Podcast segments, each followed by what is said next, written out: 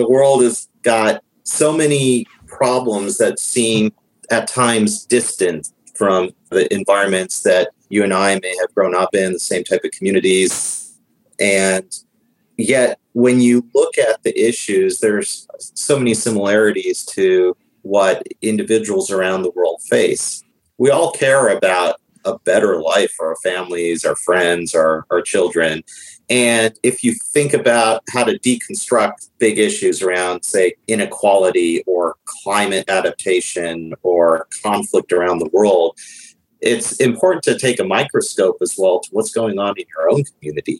And you can see some of the same issues that take place in, in your own communities.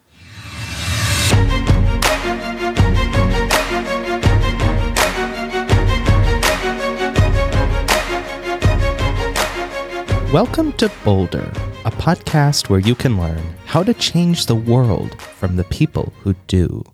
Hear from guests who are helping solve global issues like environment, health, and inequality to figure out how you can do the same. Bolder is a media platform that also includes our written content website, where we post articles to help you understand and act to solve global issues. So visit us at bolder.world, that's B O L D E R dot W O R L D, to learn more.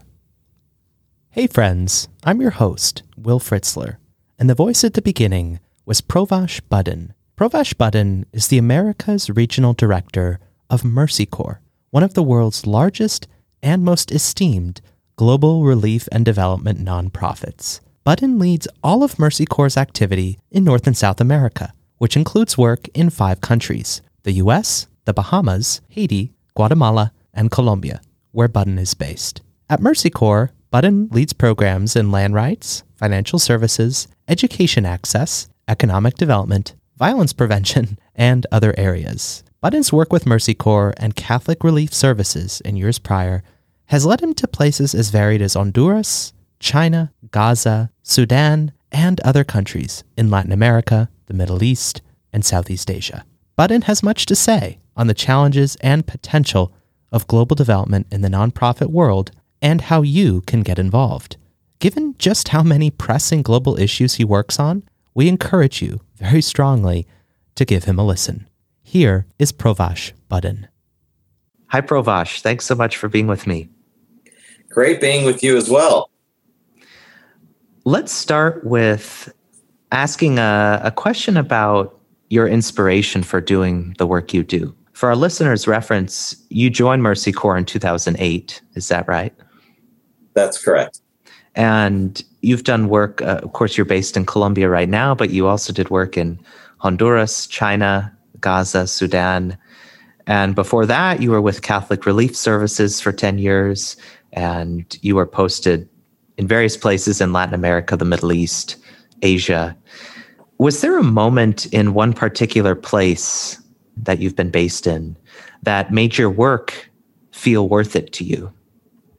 So, over the past 22 years of doing this work, I've been very fortunate to be in a lot of different places that have been of interest and places that have gone through natural disasters, have gone through longer term development issues. But I would say that work that I did after the 2005 tsunami in South Asia and Sri Lanka and Indonesia was some of the most exciting work I've ever done. It was very fast paced. There was so much devastation and destruction. And if you recall, just in Indonesia alone, nearly 200,000 people died from the tsunami that hit. And today, people are still recovering from the impacts of the tsunami in, in the Indian Ocean basin.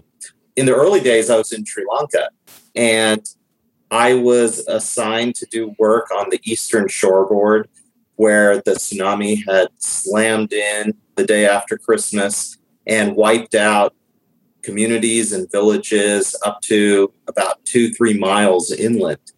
And the devastation was horrific. I was there about six days after it happened. And fortunately, there was a huge outpouring of resources and generosity from the international community, not only from our traditional donors, but from people that you know, neighbors and friends and family that wanted to give. And so the aid community at that time was very fortunate to be able to have a lot of resources at their disposal. And obviously, you want to be able to do the best you can with the resources. And one of the areas that I had focused on while I was working with CRS, with Catholic Relief Services, was on getting people back into their homes and getting housing up. And in those early days, everything was wiped out. So you're starting out with some basic tents, but you want to be able to bring people back into some normalcy as soon as possible.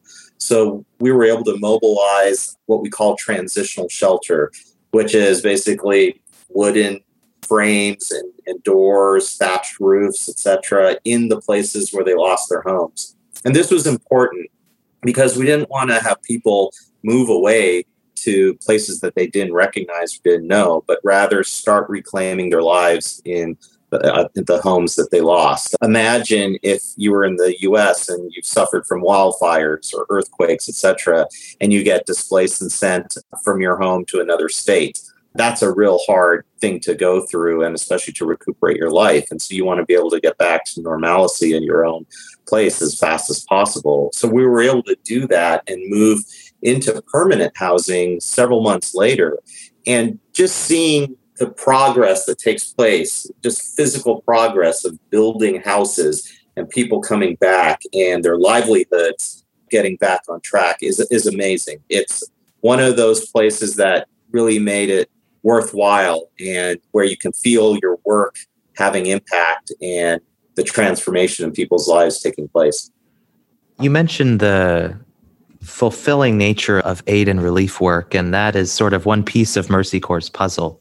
The other piece, as I see it, is longer term development challenges. And you specifically work in areas like land rights, financial services, education access. And I'm curious just as to sort of step back and help our listeners to ask a basic question. What is the nature of your work at Mercy Corps? And what is the Mercy Corps perspective on how to go about aid on the one hand, but also long term global development challenges? What does that process look like for you? So, Mercy Corps works in over 40 countries around the world, and we work in places where we see a lot of fragility fragility that stems from poor governance, from exposures to continual crisis, being natural disasters or conflict. Yet we also see a lot of opportunity, an opportunity in the sense that the people that we work with know what they need to be able to make their lives better. We play a role in being a, a bridge or a connector to some degree between civil society groups, people that have organized amongst themselves, the public sector, local government national government, and increasingly more with the private sector. And we see that when there's a crisis that does hit, there is immediate response that needs to take place to save lives. But we also want to move quickly in a trajectory that gets people to thrive as well. And it's important that our work at an aid level of just pure humanitarian assistance is also sowing the seeds for longer term development. And so, for example, if you are involved in an emergency such as an earthquake or flooding you're trying to make sure people have enough food to eat, have access to water, have access to basic health. But while you're doing that, you want to make sure that they're also included in the decision making and that you're setting a platform or a level field for being able to engage in improving the conditions where they are and for them to also be more resilient to the shocks that they face in their lives. And so when we look at longer term development challenges, one of the things that we also want to address is that it's the systems and the structures in the places that we work that are some of the hardest things to change. It's the type of power dynamics that exists between the citizen, a citizen, and, and their state, between men and women in society, between different ethnicities. And those take time to, that takes time to address, takes time to resolve but it's always putting people at the forefront of uh, coming up with the solutions that they think are best for their communities. I think for young adults who want to help solve these long term issues, I think going into global aid and relief is a very compelling path, but also going into this second, more longer term development path is perhaps equally compelling. How should listeners sort of balance those two different approaches to solving global challenges? The shorter term that addresses perhaps more immediate crises like natural disasters, and those longer term issues that may not manifest right away, may not prove to be solved right away, but that perhaps are more fulfilling in the long term. How do you help people sort through which of those two paths is best for them or is most compelling based on their interests? What I've seen over the years is that it's hard to delink those two worlds. They come hand in hand. The root causes of what we see around our responses to humanitarian aid and assistance and the work that we do for longer term sustainable development are bound together. There are a lot of issues that face communities in terms of the access they have to resources, to financial services, the information that they have, and the way it affects them when a crisis hits is the same way and the same issues that are on the table when they're trying to look at longer term development it is a very holistic way that we approach our work and that I approach the work. If I'm working on a crisis, I am thinking long term about what are the development implications. And if I'm looking at the development side, say like property rights or you know education or other financial services, I'm also trying to understand what are we building that also helps people be resilient to those shocks and crises that could come up in the future. And so the two go hand in hand. I would say, though, for your listeners, that it's a very diverse field, and you have to also know who you are, understand your own personality. If you like being out there with the adrenaline rush and, and getting involved in emergencies that keep you up 16 hours a day to get things done, there's obviously a need for that, and there's always a time and place for that. There's other people who like thinking through the issues at a longer term level, looking at the complexities and understanding the concepts and taking an approach that is constructing day by day, month by month, and year by year the type of partnerships and collaboration that is needed to be able to tackle some of the world's thorniest issues. That's a great transition to the next question I had about the sorts of leadership lessons you've learned over your your 20 plus years in the aid and development world. I'm curious to know whether it's leadership lessons you think you've learned from or ones that your colleagues have displayed. What sorts of leadership qualities have you found lend themselves best to tackling, as you say, the world's thorniest issues, particularly from the aid and development perspective? leadership can be defined in, in so many ways. I think some characteristics that are required of this type of work include a great degree of empathy, a great degree of curiosity, and a great degree of collaboration. You can't do this work on your own. It is definitely a team effort. And the more that you have the, the skills to be able to mobilize people to set a vision, to be passionate about what you're doing, you'll be able to get more done. That said, I think some of the, the best leadership I've seen has not necessarily been within my own organization or my peers, et cetera, but the people that we serve and the type of dedication and real life consequences that choices that they take and that we take have on their lives. And the people that are closest to the action on the front lines in the communities where we work they, they know best. And we can't lose sight of the fact that their leadership is what counts the most.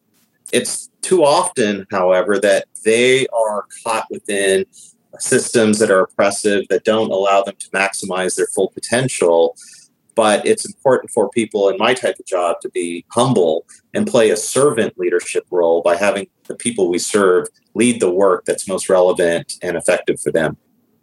That's great. Stepping back from sort of the the leadership lessons you've learned and the your general impression of the global aid and development world, I wanted to dig a little deeper into the nature of the global challenges that Mercy Corps sets out to solve because I think one of the biggest challenges for for me as a young adult is to hear about very macro ideas like inequality and distill those into smaller ideas that I can work on, such as land rights or financial services, as are two areas in your portfolio. How should people go about appreciating the large scale issues, but also figuring out the more tangible and targeted ways that they can go about solving them, such as distilling them to, to simpler, not any less important, but perhaps more understandable issues like land rights, education access, things like that. How do you recommend people understand those big issues in terms of those smaller issues? The world has got so many problems that seem at times distant from the environments that you and I may have grown up in, the same type of communities. And yet, when you look at the issues, there's so many similarities to what individuals around the world face. We all care about a better life for our families, our friends, our, our children. And if you think about how to deconstruct big issues around, say, inequality or climate adaptation or conflict around the world, it's important to take a microscope as well to what's going on in your own community. And you can see some of the same issues that take place in, in your own communities. Now, for example, you brought up property rights. We do a lot of work in Latin America that stem from conflicts in Guatemala and Colombia around ensuring that smallholder farmers, for example, have access to property, their own property, are able to title the property and use that as an asset to capitalize on and grow their businesses and farms and be productive. Now, that may seem very distant, but if you look at something that takes place in the United States as well, people need homes. We know that there's major affordability issues for housing across the United States. Not everyone has access to property. And for example, we take for granted that when a disaster hits, we have insurance to cover property. That's not always the case in other places. But we can see inequalities as well in the United States and the Western world that continue from different power structures, different wage agreements, being accessing jobs, etc. And even right now, during the COVID 19 pandemic times, we see those inequalities becoming greater and greater between those that have the ability to continue their works and those that have lost jobs. And those same type of inequalities are taking place in Latin America and Asia and Africa. The same type of protests that you see about inequality in the United States are the same type of protests that you see around the world that take place every day around the streets of Latin America and Asia and Africa. And people have common issues that they're all striving for. So I think it's important that we identify our own sense of humanity with people across the globe. It's not like people are suffering in other areas so many different things that we don't suffer. Obviously, that's not to say that Yemen is like Portland, Oregon. Obviously, they're very different, but there are power structures at play that are similar to things that we see in communities close to us. I was going to ask a follow up to that, but now I'm not going to because you answered it. Where I was going to ask about how people can go about learning about these sub issues. And I think very much the answer is to look within your community and embrace the good and the bad of what you see around you and use that to inform your worldview and then gradually step into a, path that helps you scale up that knowledge and experience onto a more global level, I think is the point you made. So that's great. I wanted to step back to the topic of inequality. And I've touched several times on your portfolio and the different programs you lead within inequality. I'm curious to know for listeners who want to tackle inequality, some of the key levers that you think exist that are most important for tackling inequality on a global scale. And perhaps those are the very levers that you work on, such as land rights, financial services, violence prevention. But perhaps there are other sub issues that you think are, are also compelling that perhaps you haven't had the means to work on. So, for our listeners trying to understand global inequality writ large, what are sort of the key levers for reducing it in the biggest way possible? Well, I would say that a sense of partnership with people who have solutions is, is critical. I think organizations like Mercy Corps, in collaboration with local communities, the government, and private sector, can achieve quite a lot. And I think that partnerships are a key to addressing some of the most urgent challenges of our time. If you look at inequality in itself, there are things that we are doing across the globe that mirror solutions and progress that have taken place in places like Europe and North America.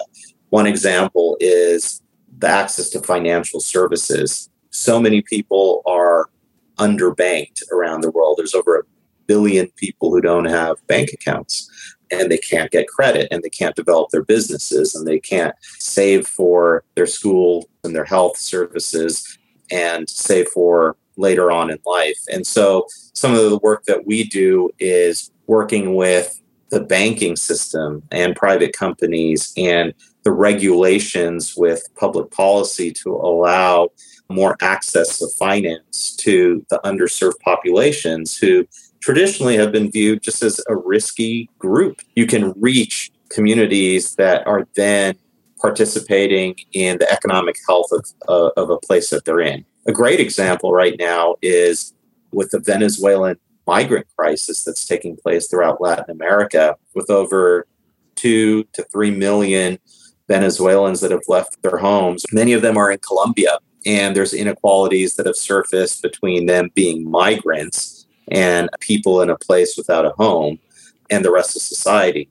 Now, we have programs where we're able to give them cash based solutions and include them in business development opportunities and provide them legal services as well.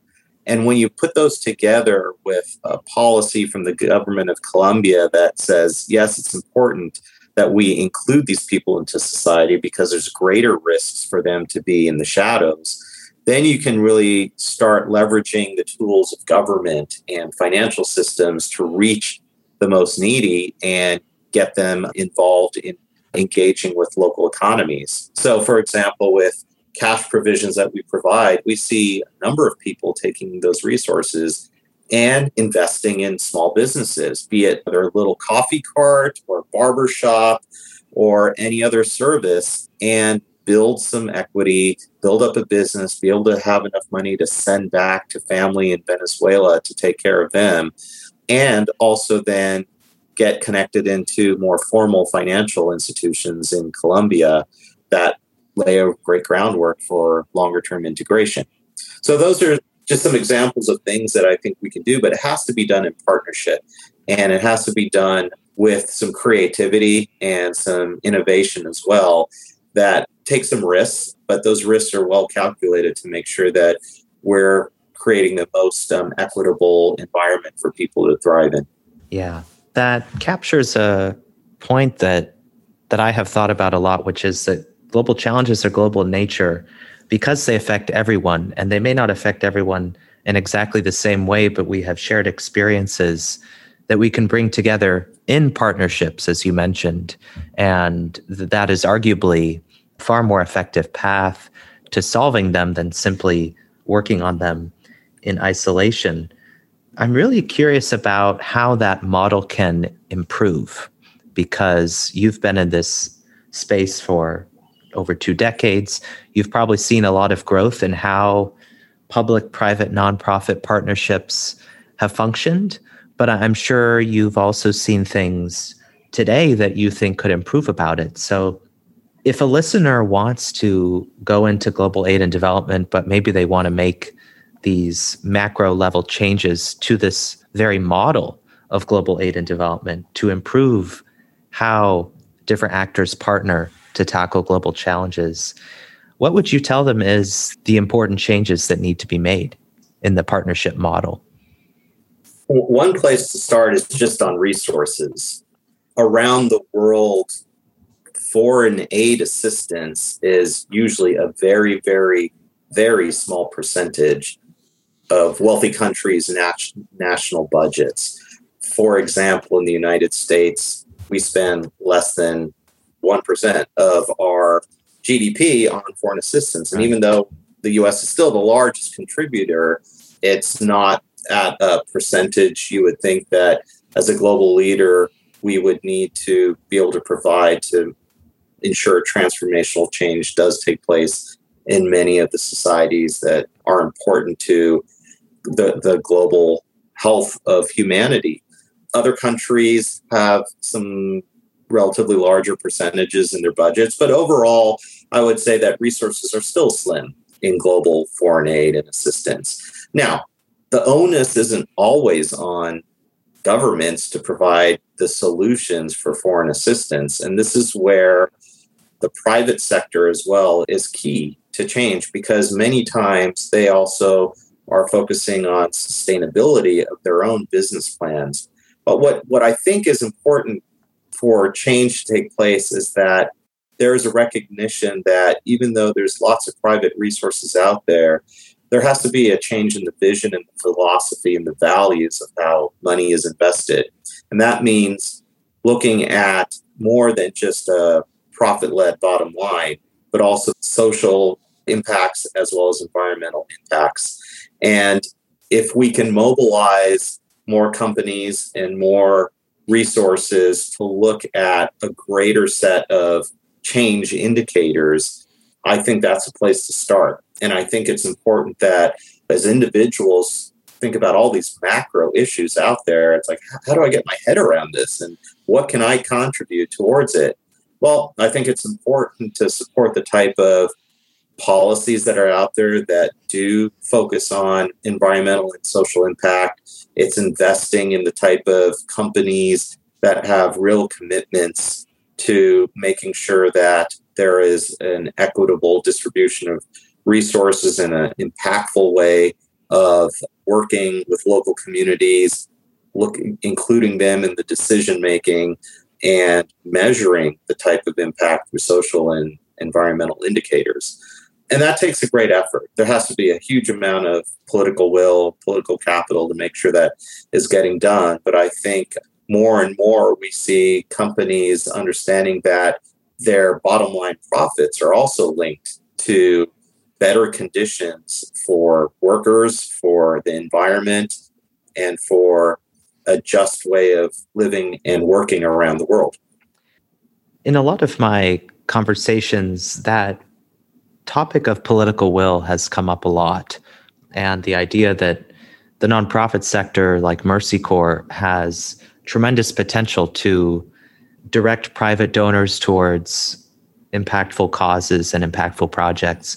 But at the same time, federal governments are extremely well endowed, their budgets are extremely large, and they have the potential to create transformational change with the stroke of a pen, basically. So I think it's important for people to understand how that political will can be generated.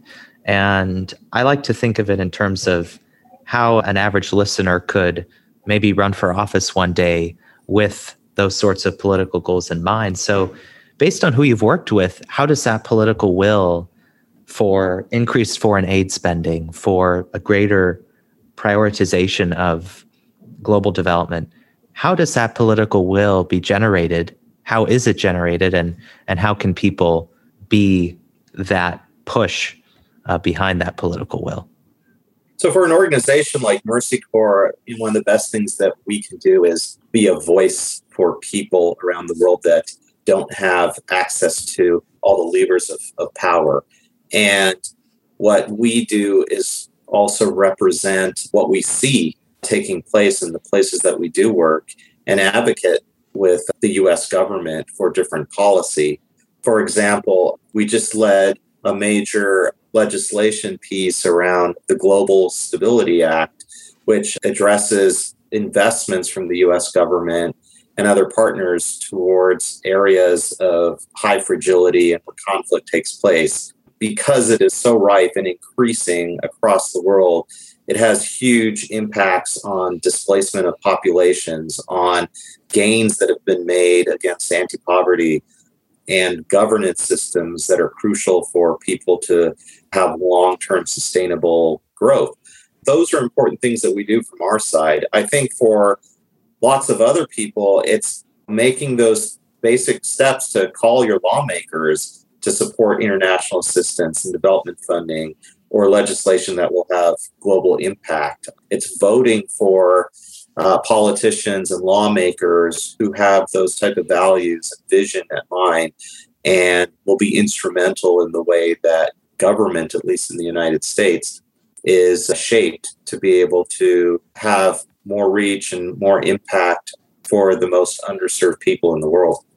In a lot of you know, the conversations I've had so far, I've tried to sort through the benefits of of going into one sector versus the other for solving global challenges. And the common answer i get is that no one sector is better than the other. They're complementary and as you've said they need to work in partnership in order for transformational change to take place. But for listeners who maybe want to work in global development but don't know which sector is best for them which best suits their skills or their interests how do you help people sort through the benefit of working in the nonprofit sector, like you did with Catholic Relief Services and now with Mercy Corps, or maybe running for office, working for a government agency like USAID, or being an entrepreneur working in the private sector? Maybe you start a microfinance company for the developing world. How do you sort through those three major paths and the the different benefits that each have? That's a great question. You're asking what what is my purpose in life? And I think everyone has to answer that on their own. But I, th- I think first of all is, as I said, said earlier, being curious about what is going on in the world is, is the first step. We live in a in a world that is so much more interconnected every year that we can't ignore what takes place in one continent without understanding its impacts about where we live. So being curious and aware of the issues around the world is, is important. The, the other thing is understanding where your passion is. What is it you really like to do? What is it that motivates you to get up in the morning and, and go do things? And it can be very different for everyone. And I think in the global development community, there's enough space for lots of different types of expertise and lots of different types of knowledge that can be used. And so to be able to understand where you may sit in there, probably getting some exposure, even if you travel or are able to volunteer or do other work that stimulates your interest, you may be able to figure out what you want to get into. And if you're professionally inclined to get into this business, then it's taking time to decide what would be of, of most interest to you and where you think you could have the most impact. And, and at the end of the day, what is fun for you to do that is also positive in the lives of other people? For example, I remember back in the early 90s, I had the opportunity to do some work through the United Nations in Malawi. Mm-hmm. And I had a series of assignments where I was out in refugee camps where Mozambicans, refugees, were placed after their civil war, giving out food and, and aid supplements. I was also digging water wells for agriculture projects. And I also was involved in doing some work with Women's World Banking and calculating microloans for women small businesses. And I found that really interesting just because there was a huge segment of the population that couldn't get access to any money. Yet here is an organization that's willing to take a risk for these very, very rural communities and individuals working and living out there. And I found it interesting that this is a whole new way of ensuring that there's segments of society that haven't traditionally been able to generate wealth that now have opportunities to do so. And it really sparked my interest in learning more about it. And so when I went to graduate school, I focused more on microfinance and um, access to yeah. finance. And over the years, I haven't done that all the time just because of different positions I've been in. But that was what sparked my interest in a sector. Something about that trip was it something there that pushed you towards the nonprofit sector in particular? Not about that particular trip. I I had done some work again with the World Bank and with UNDP, but I was drawn more to the nonprofit side because of some of the agility that you have mm. on the nonprofit side and where I was able to do some work I thought that was more flexible, a little more innovative. It had just that sandbox to play in, to test yeah. out new things that sometimes you don't get in some larger institutions. Not that, you know, larger institutions aren't doing great and innovative things, but at my time, in my mid 20s, it was more of the culture of a nonprofit and the opportunities that I had at the time that drew me more towards the nonprofit side. Yeah, that makes sense. I underline that point because I think that's a great encapsulation of the benefits of working in the nonprofit world is uh, compared to the public sector you use the word agility and i think that's a great summation you have a bit more wiggle room to create a, a more creative solution tested in the field without as much pressure from legislators or people up the food chain to deliver certain objectives. Do you think that's sort of a fair summary of, of the nonprofit world specifically? To some degree, obviously, we still have to be accountable to the people right. who do give us resources, and a lot of the resources we do get are from government. Mm. But I think the way we're able to do it is that we collaborate with the type of donors that share the same vision that we have. And I think if we're able to introduce innovation and agility in our work and prove out that it's important to have adaptive management or think about things in a new way, the whole purpose is to do things better and to advance in the type of tools that we use or the methodologies that we use or the approaches that we use. If you think back to the 1940s or 50s and 60s, where humanitarian aid was just throwing bread and rice and oil off the back of the truck into communities, it, it's progressed a long way to be much yeah. more sophisticated, more effective, more efficient, with deeper impacts. And that takes time, but it takes people who are testing out new things all the time to make that progress. Mm-hmm. Yeah, that, that makes sense. I wanted to ask one more question about the nature of aid and development work specifically, and then I'll go to our closing question. I think global aid and development is a, an extremely compelling path to solving a lot of global challenges. And I keep saying the word global challenges because that's sort of the framework that Bolder uses to help people understand the world and the issues therein. I'm curious your thoughts on if there's someone who wants to solve inequality or solve climate change, help solve these macro issues, do you recommend that they pursue aid and development work as sort of the most powerful approach to those issues or is is the answer not quite as simple as that? It's not as simple as that. I would say that the aid and development world is one pathway or vehicle to be able to look at solutions but i would suggest that people again invest in things that they're passionate about but also more and more so we're seeing the need for people with strong technical skills that can move between many different types of uh, professional environments.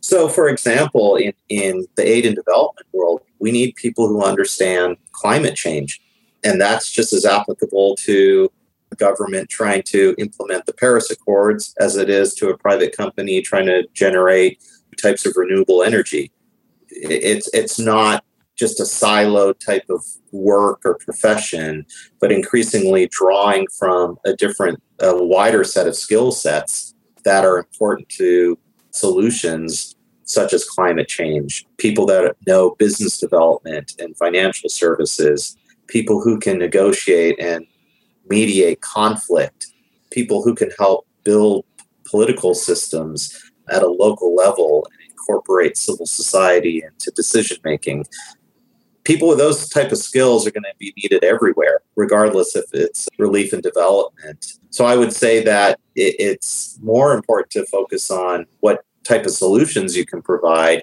in different fields and then see if aid and relief is an area of work you'd like to be involved in it could be that you could apply those same skills right at home and still have some tremendous impact. Great. And to close, I always like to ask your vision for the future of your work and potentially what your work could contribute to in the coming years. So, for that, I, I reference Mercy Corps' mission and its goal to build secure, productive, and just communities. What, in your view, will the world look like if and when Mercy Corps achieves that goal? Wow. Uh, you know, my crystal ball is sometimes foggy, but sometimes there's points of clarity. I think that there are a, a, few things that we need to focus on. And, and I think that if we're able to address, we can see progress and change. Obviously, there's these chronic crises around poverty, conflict, and, and poor governance.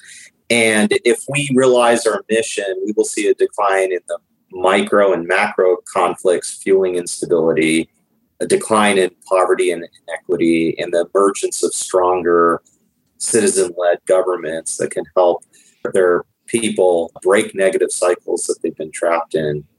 And so, for us as a mission driven organization, these are areas that are at the, the core of what we do. And it is hard work. It takes time and it takes the partnerships to to do it, but it's what we think is worthwhile to really create the type of changes that people across the world demand.